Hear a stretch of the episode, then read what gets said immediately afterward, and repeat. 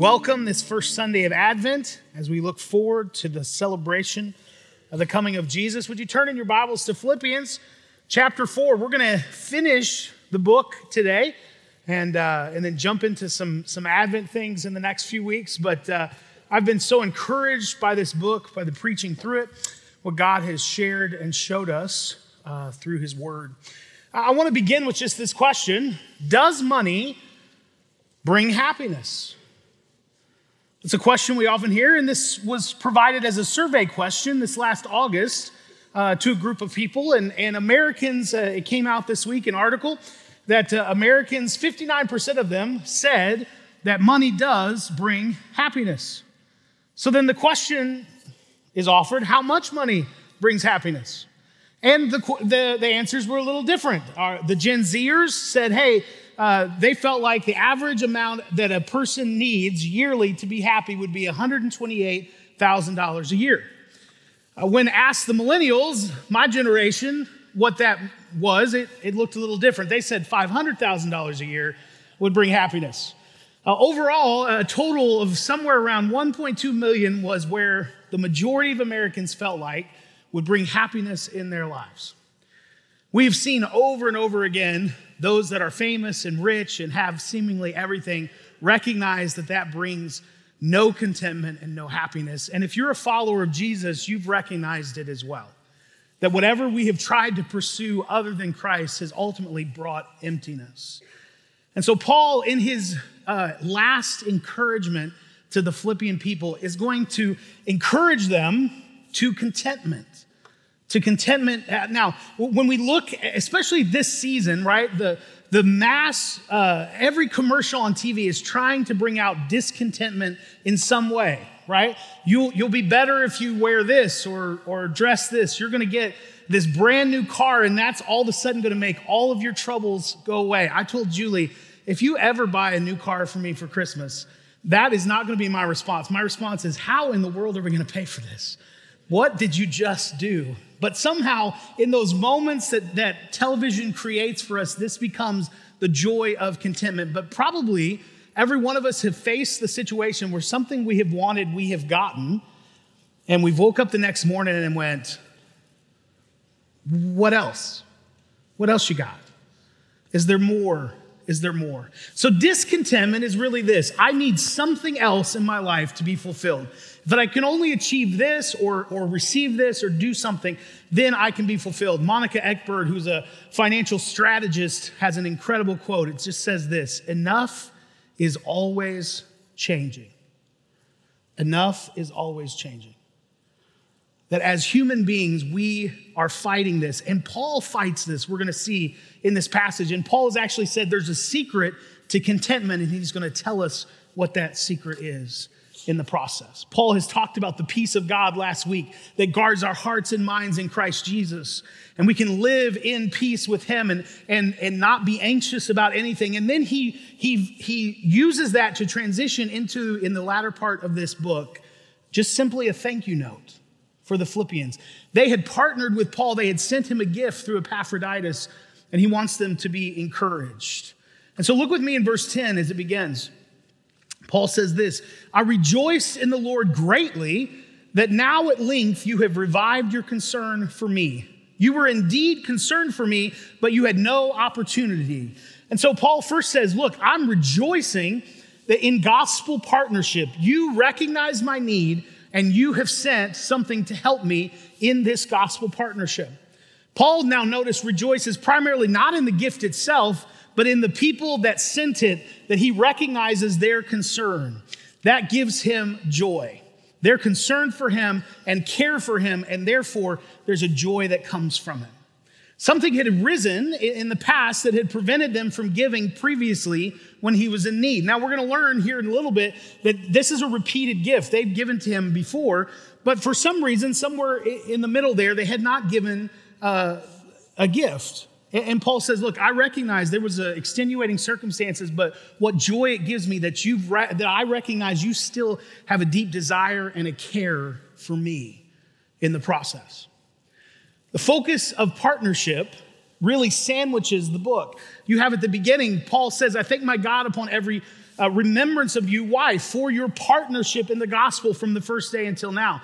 There's this church that has partnered with him to send him for gospel effectiveness. I think it's incredibly appropriate that on the day we pause to remember uh, our missionaries, to remember the gospel sending, we're in this passage, and Paul's saying, Thank you for that partnership. Partnership is a big deal when it comes to advancing the kingdom of God. We are not meant to walk the Christian journey alone. We are meant to be in partnership.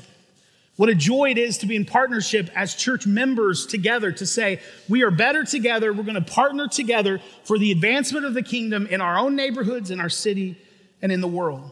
Maybe today you've been coming to, to Travis for a while, but you've not made that step of partnership to say, hey, there's joy when we when we do this together and commit together. I want to encourage you to prayerfully consider joining us in membership. At the end of the service, we'd love to talk with you more about what that means and that journey together. But here, Paul's really talking about this joy in the partnership with those who advance the kingdom of God, with him as he goes out. In December, uh, we, we pause to remember the missionaries that we help support, that we join in partnership with, as Matt shared. Do you know that as a part of the International Mission Board that we help support your weekly giving? And then in December, we focus on a special world missions offering that goes specifically to help this, but there are 3,526 missionaries around the world that we help support, that are fully supported to tell people about Jesus. That's an incredible thing to partner with, to be, to be encouraged with. In December, we focus on the World Missions Offering. This offering can be given to all year long, but we focus on it because as we see around us today, the many flags and the many representations of people who need to hear the, the, the good news of Jesus. And in our world missions offering, the first 50,000 that's given is set aside for partnerships that we have. These close flags right here on each side represent partners that we've gone to, we've, we've represented this year. We've taken mission trips to help or they've had needs that we've been able to support. We are close term partners in those areas. A lot of them have ties to Travis, have grown up or have come here and we have sent out. And that's a beautiful thing.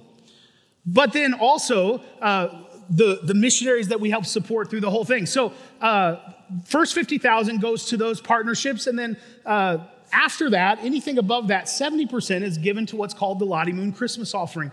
100% of that goes to missionaries serving in a global context outside of the United States. And so we help support them, encourage them in the process. And then 30% of, of the remaining funds goes to what's called the Annie Armstrong Easter offering, which is for North America for church planting and partnerships. So this year we took a, a, a group of students to the Middle East and when we give uh, to the World Missions Offering, that helps support the missionaries that we helped partner with there. And, and in New York, the, the North American Mission Board helps support the church plant there in New York. See, we get to be a part of this partnership. And Paul says that gives him joy, and I think it should give us joy as well. I was so encouraged this week. I just began to, to also recount people in our church currently who are preparing to go to give their lives for the gospel mission overseas.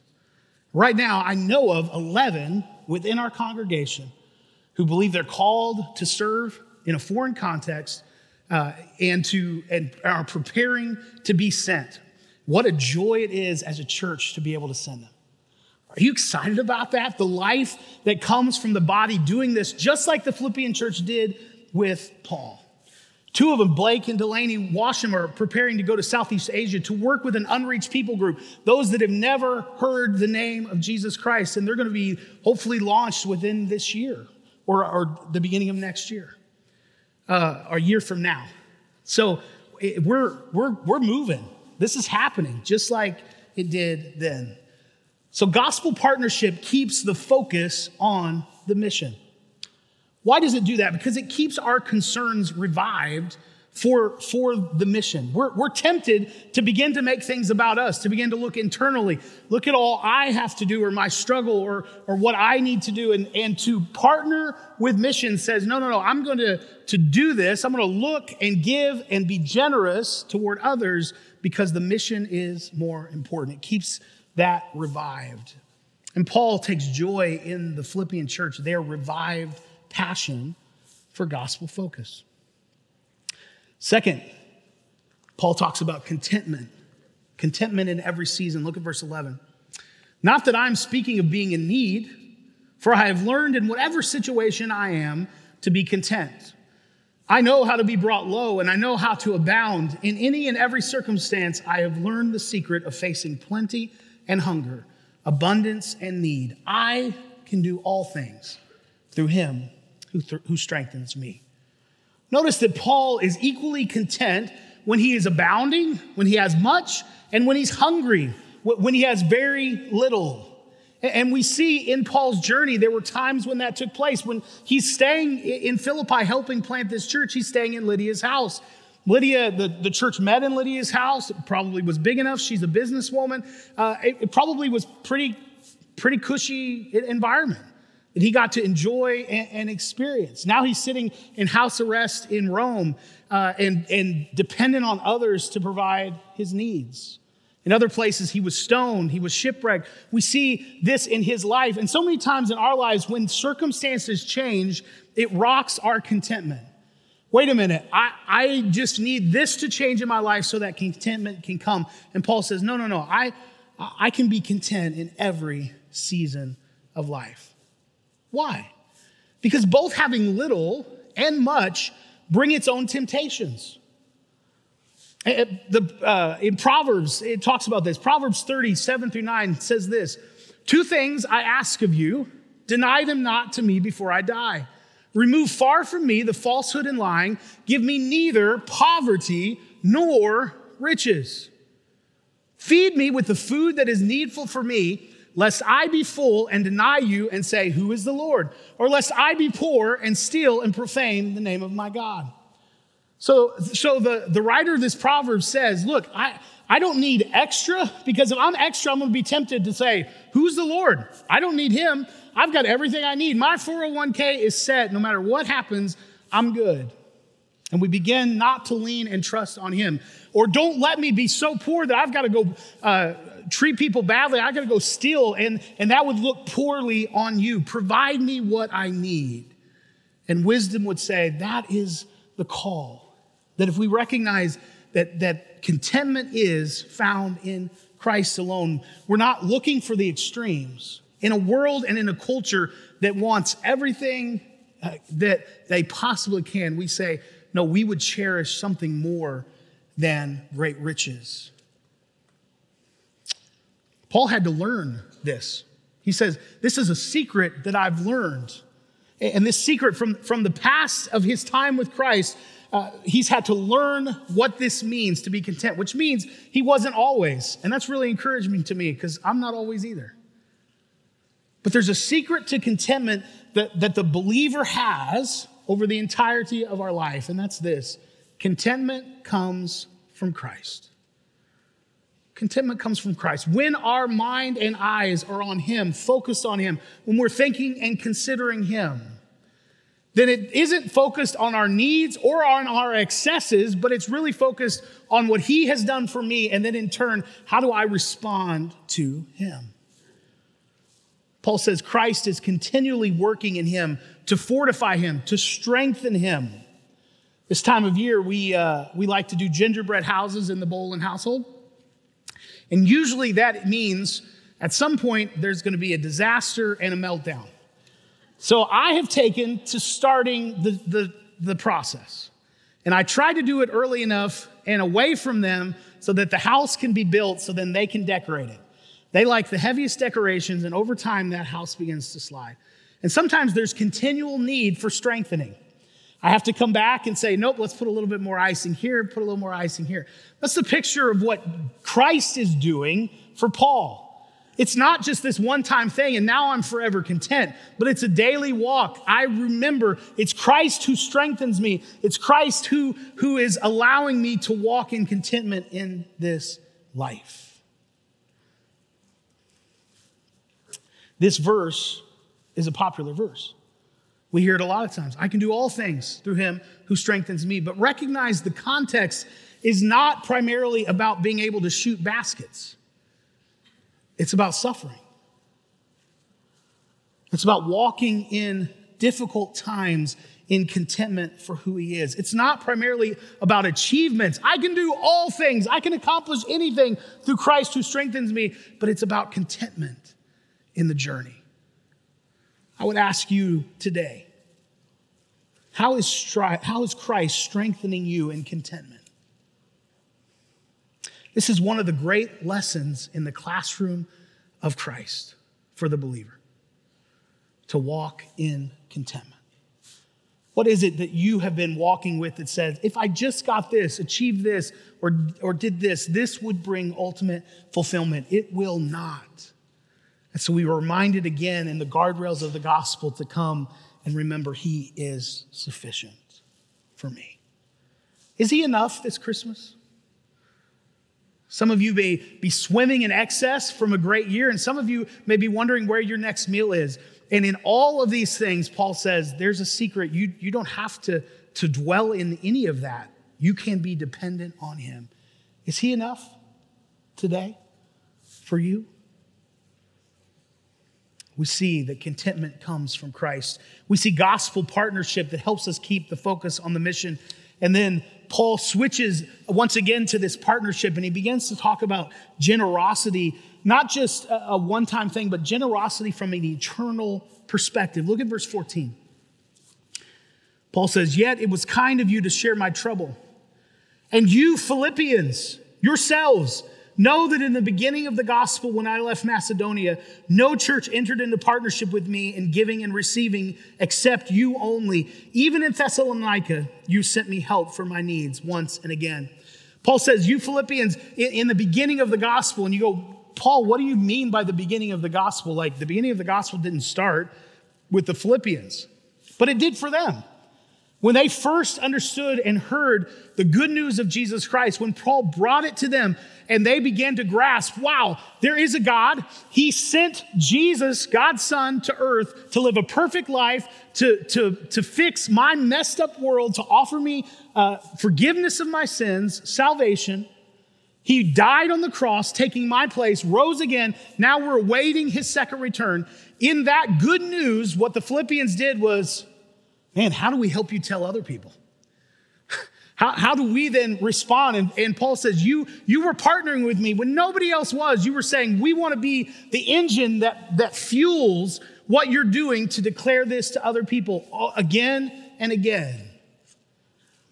I love what it says in verse 14. Yet it was kind of you to share my trouble. Philippians are a long way from Rome. How are they sharing in Paul's trouble? As they're supporting, as they're encouraging, as they're praying for him, they are taking on the burden of his struggles with them as well.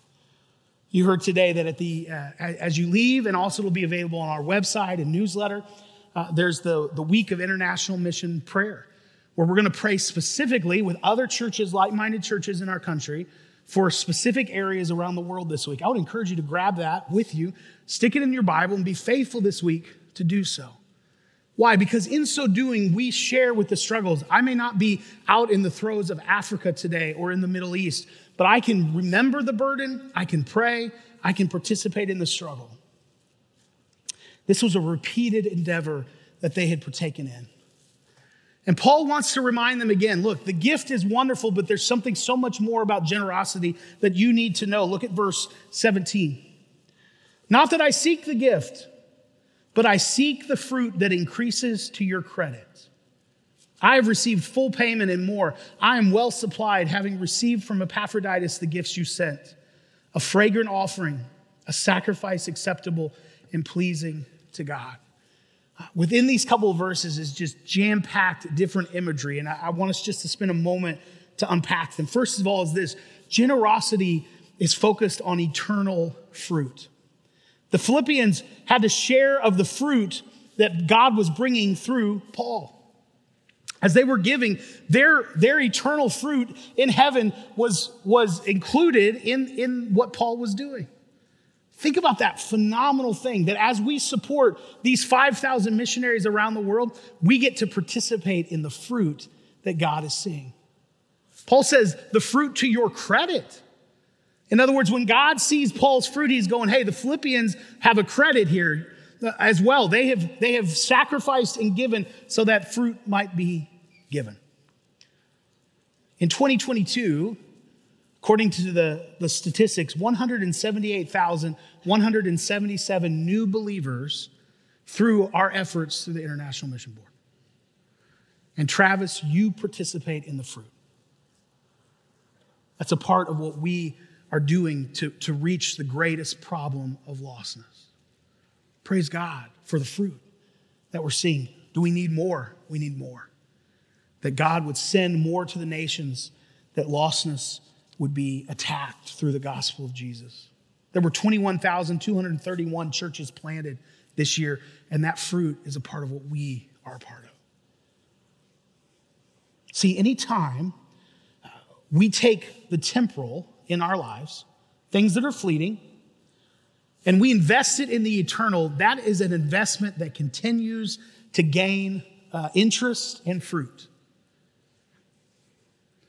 I had the opportunity to, to take a class with a, a dear brother uh, who, had, who has been a part of our church, uh, and, and his, his area of life in Burma, um, it was IMB missionaries that first came and shared the gospel now many generations ago. And it was so fun as he was sharing that to say, I'm a legacy of what those in the past have done for us. See, eternal investment, taking something temporal and investing it in the eternal yields eternal rewards and fruits.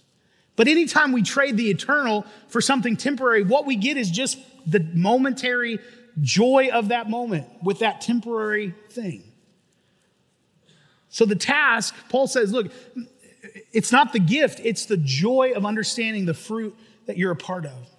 And then he uses a financial terminology. He says, hey, the receipt, here's the receipt essentially. All of it came, and I'm grateful for it. But then he transitions into an incredible picture that this gift that they sent actually becomes a fragrance of worship before God. That when, when you sacrifice, when you are generous toward the advancement of the kingdom of God, just like in the Old Testament, the incense in the temple would go up as praises before the Lord. This picture that when we are generous to advance the kingdom of God, it's a smell to God, and He goes, mm, That smells good. That's a people who are just so excited about what I have done for them that they just cannot help but go and tell other people. This aroma and this fragrance of generosity before God.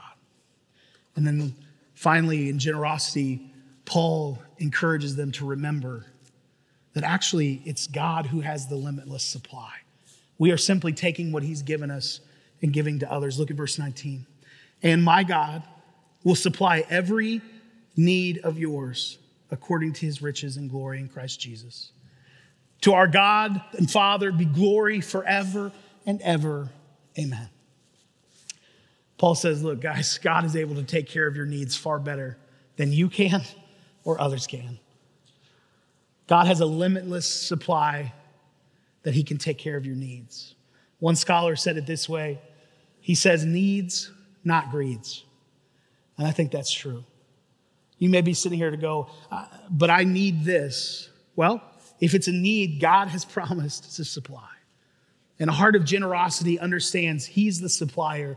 I'm just the conduit that it flows through. Ultimately, we can be gracious and generous. We can live generous lives for the advancement of the kingdom because God is a generous God. Think about it for a minute. We are entering into the season that says, that God loved us so much that he gave. The most generous gift ever given. For our greatest need of salvation, Jesus came, paid the price of that sin, and has offered that gift to anyone. Today, if you've never placed your faith and trust in Christ, the gift has been offered. It's here. Would you take it, receive it, believe it, and trust in his name? And so we're generous because God has been generous to us. And then in thinking about this, Paul just kind of erupts into a doxology, into a worship uh, opportunity. He just says, To our God and Father be glory forever and ever. Amen. He is certainly worthy and able to do everything that we've shared. Our worship to God, when we get the opportunity to, to generously Uh, advance the kingdom of God, it is worship. It's great. We, we come and we sing. When we give, we advance the kingdom of God in worship as well see partnership and contentment and gratitude together frame Paul's thank you note. And I think it should frame the way we look at uh, our world missions. We joyously partake in partnership. We remember our contentment in Christ Jesus. And then we, we share in the sufferings of those who have been called to go. Notice in verse 21 what he says Greet every saint in Christ Jesus. The brothers who are with me greet you. All the saints greet you, especially those of Caesar's household. The grace of the Lord Jesus Christ be with your spirit. I think what Paul's doing here is giving them a glimpse of what eternal fruit looks like. We've seen at the beginning the Praetorian Guard uh, of the book that, that they've been there and Paul's been able to share with them. Apparently, now the gospel has reached into the interworkings of Rome, and there are people in Caesar's household who now trust in Christ. We will never know the eternal effects of fruit as long as we have a temporary mindset. We will never be able to understand all that God has done in and through our generosity and giving until someday when we are granted an eternal mindset and we see all that God has accomplished. But what God has used the Philippians for is to help and encourage Paul so that now he can share the gospel, and the gospel has even found its way into Caesar's household. May we, in our time, each one of these members of the Philippian church are now dead, and they're with Christ. Now it turns to us. How faithful are we going to be in the advancement of the kingdom? Uh, when it suits me, or as a passion of ours to see lostness attacked in our neighborhood, in our city, in our nation, and the world. Someday when I stand before Jesus, may it be said that I invested in eternal fruit. Would you bow your heads this morning? As we prepare to, to, to sing a song of response, two questions I would challenge us with, challenge myself with today. And that's this Is there any area of discontentment in your life? Where you say, if this just changes, then my worship will be unhindered and I'll be able to be free. That does not come from Christ. Just to encourage you, would you lay it on the altar of your heart and mind today and say, God, I need Christ to strengthen me in contentment. I need to learn the secret, which is Christ.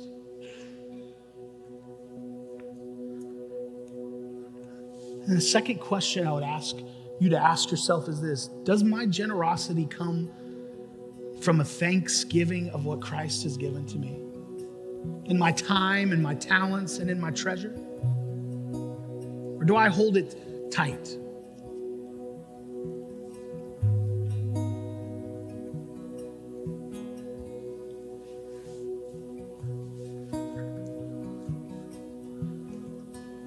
I would wonder even today if someone's being called and to, to, uh, to go to a different country, to give of their life and generosity for the sake of the gospel, even today.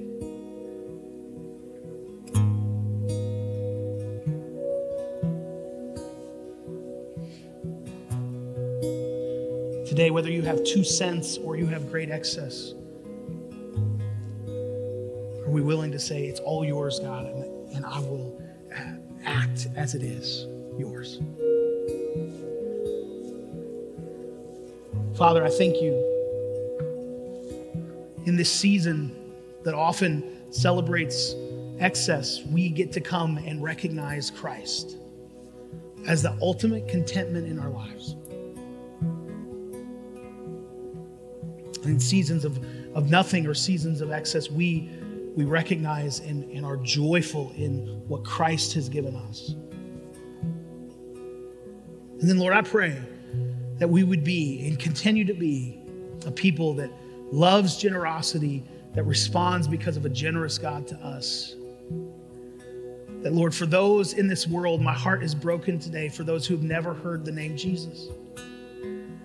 In 2023, we have billions of people still who've never heard the name Jesus. And it's our time. You've entrusted us, you will invite us into this partnership. Lord, may that compel us to be faithful to the calling and the mission and the advancement of the kingdom that you've given us. And we'll give you all the praise and glory. In Jesus' name, amen. Would you stand? Let's respond as the Lord leads.